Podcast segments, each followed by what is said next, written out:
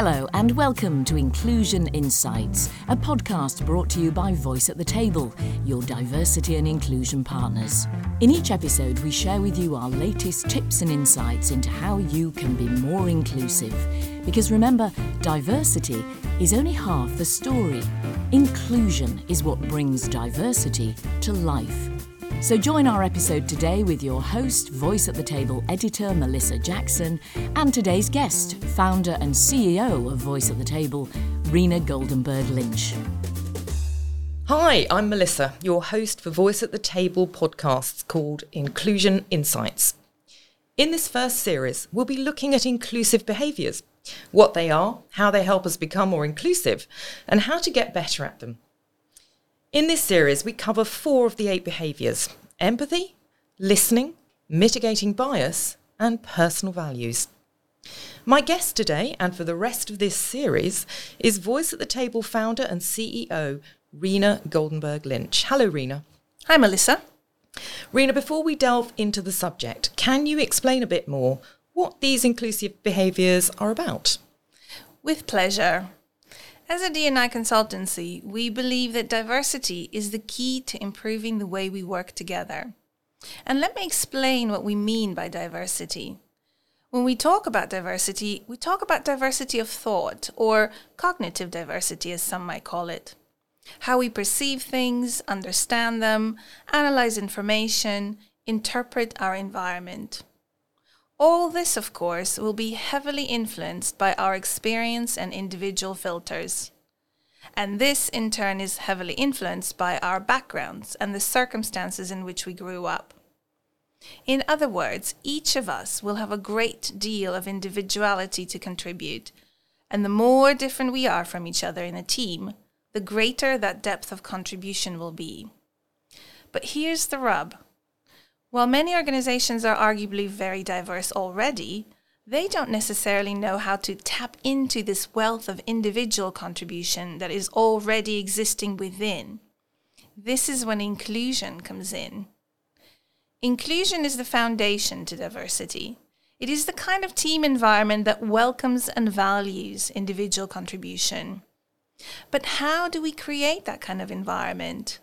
Well, at Voice at the Table, we have distilled inclusion into eight behaviors. Ah, the eight inclusive behaviors. Precisely. In this series, we focus on the first four, the ones we call the inclusion behaviors. These are the behaviors that change how we as individuals see and think of others that makes us more inclusive. Today is listening. Rina, in the first instance, can you tell us what listening is? And how it makes us more inclusive. Yes, so listening is about listening to understand. Most of the time when we listen, we actually are just waiting for our turn to speak. But when we talk about listening in an inclusion sense, it's a big part of empathy, which is the inclusive behavior we covered last time. So, listening to understand if we want to be more inclusive. Can you think of anyone in particular who's a good listener? There are lots of really, really good listeners out there. But I did have, I did do a little bit of research and I've come up with three famous people with three famous quotes that I'm going to share with you, Melissa. So the first one is from Winston Churchill, who said, Courage is what it takes to stand up and speak. Courage is also what it takes to sit down and listen. I think that's a very important lesson of listening to give somebody the permission to speak to you and you listen to them, the same as when you speak yourself.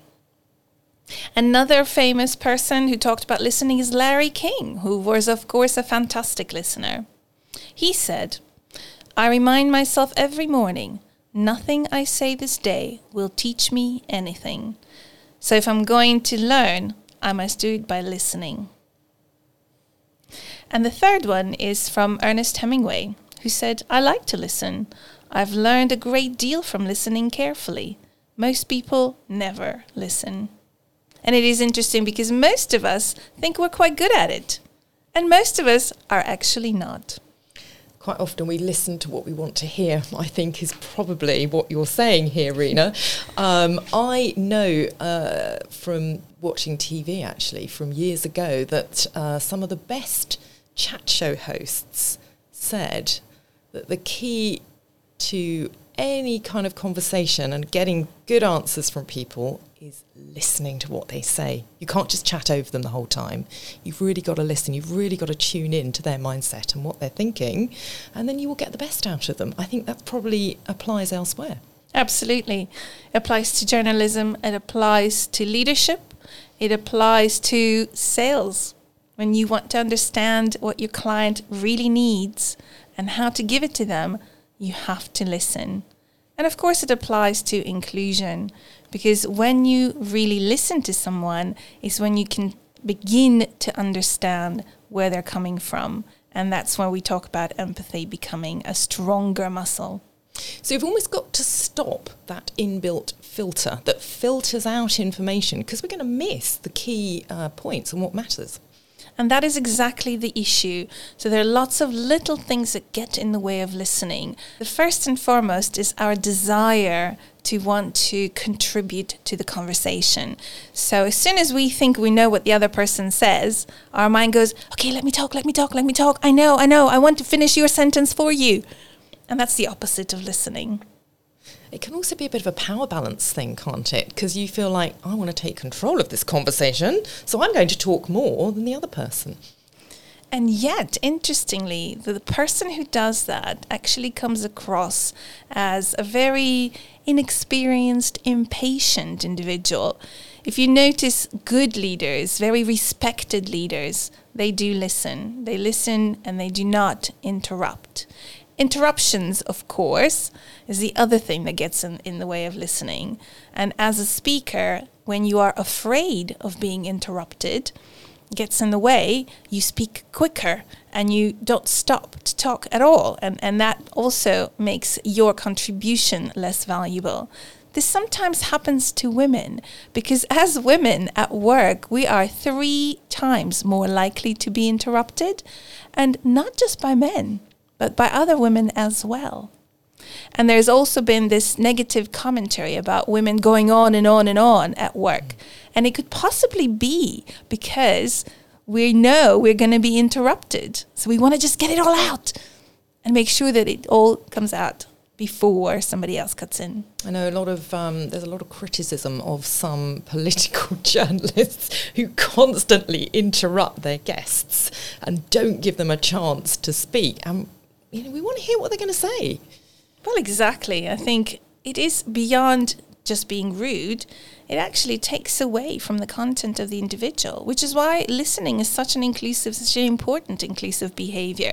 How can we even begin to try and understand the other person if all we do is keep interrupting them with what we want to say? And I have been to many, many meetings where it was more about voices being heard than listening to what people have to contribute. And I guess eventually you sort of lose, lose respect for that person who's constantly interrupting or not listening, and you then have to repeat yourself again and again and again to get your message across. Yeah. And it becomes a little bit of a battlefield, really. It's more about who can shout the loudest. It, it is not about content, it is not about contribution, it's not about coming up with the best creative solutions. It's all about me, me, me, look at me, I'm here. And we do, unfortunately, still experience that. So, bad listening really creates an imbalance in any situation. It does. And bad listening is actually also a villain in terms of creating an environment at work where people don't feel safe and they don't feel that they belong.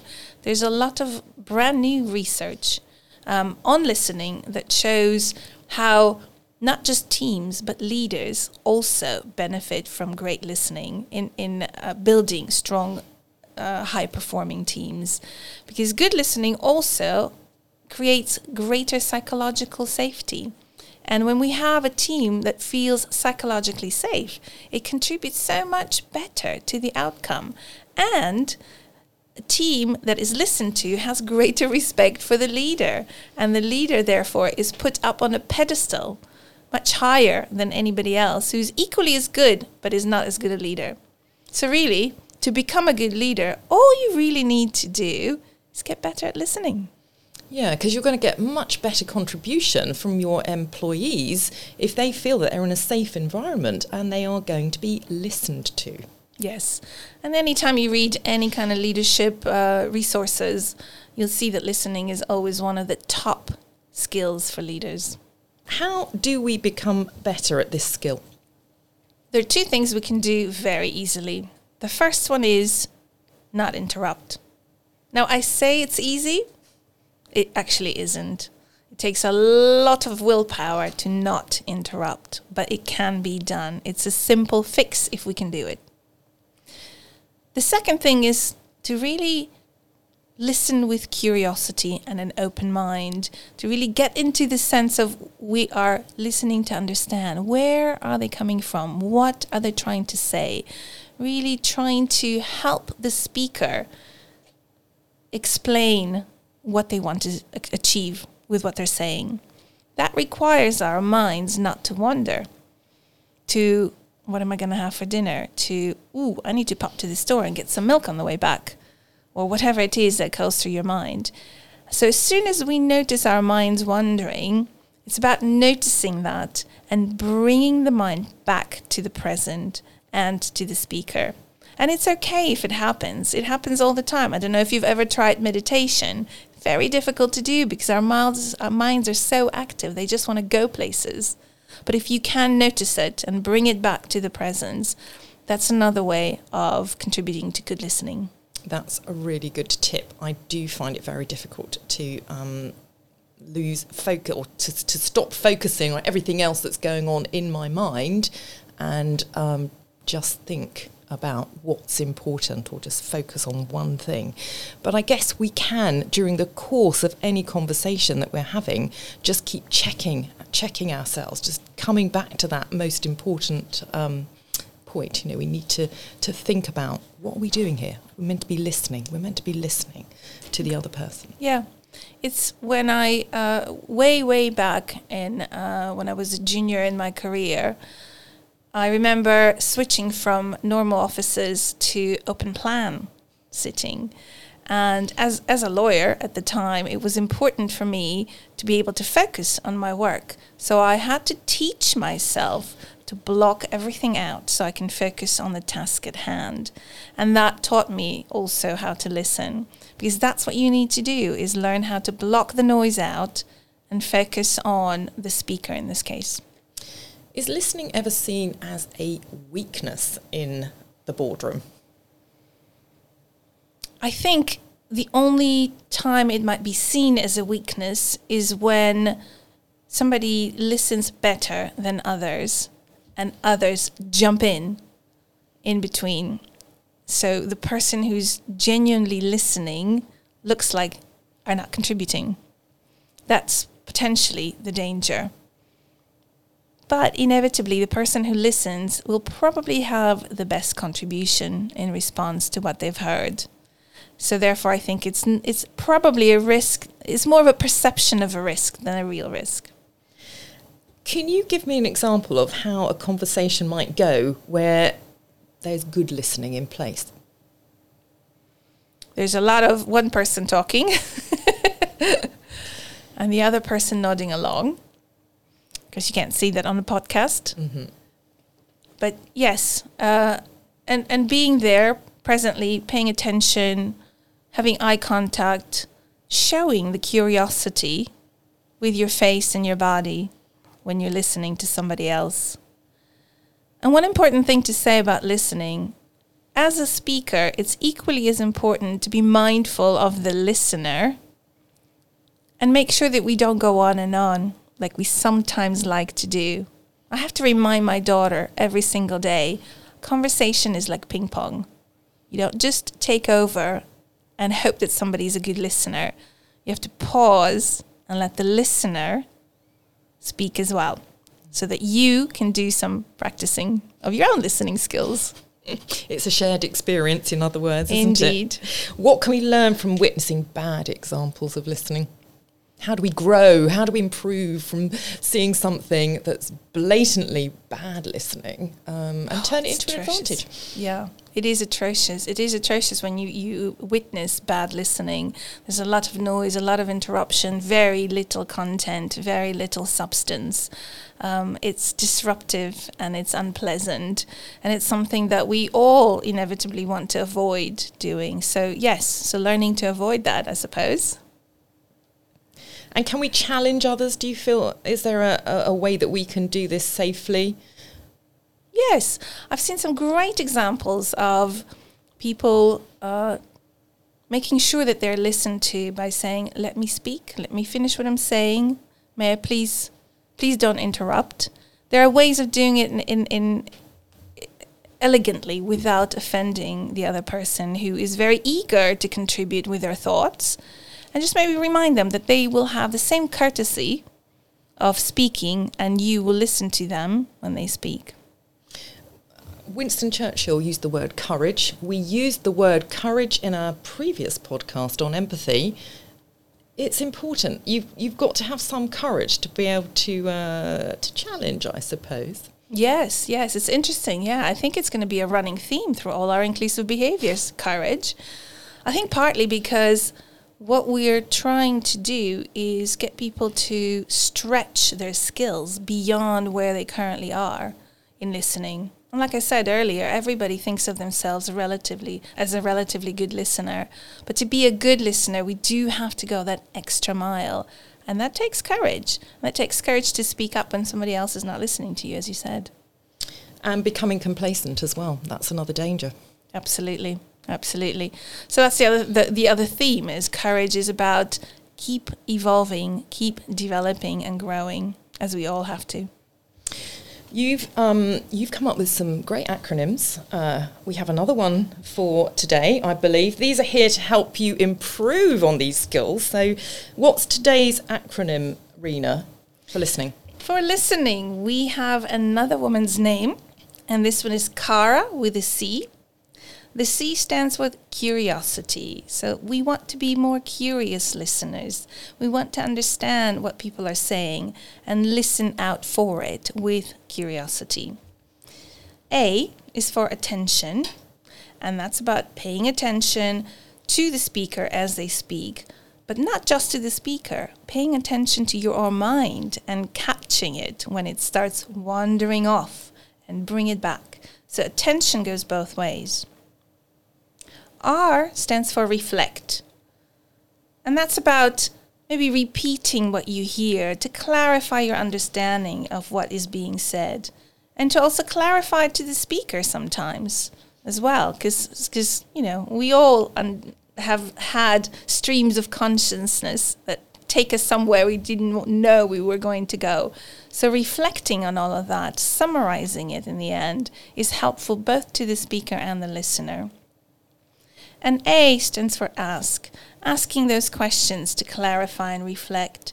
And those questions, like I said, are as much for yourself to clarify as they are for the speaker, because we're listening to understand the other person, and that makes it inclusive listening. Thank you, Rina. We've covered a lot of ground here, and I really hope our listeners feel empowered by what they've heard and that they'll take away some great tips and advice that they can make use of. If you want to find out more about inclusive behaviours or indeed Voice at the Table, why not take a look at our website www.voiceatthetable.com or drop Rina a line on rina at voiceatthetable.com. We hope you've enjoyed this podcast with Rina Goldenberg Lynch, CEO of Voice at the Table, being interviewed by me, Melissa Jackson. We hope you'll join us again for our next podcast on inclusive behaviours when we cover mitigating bias. Until then, goodbye.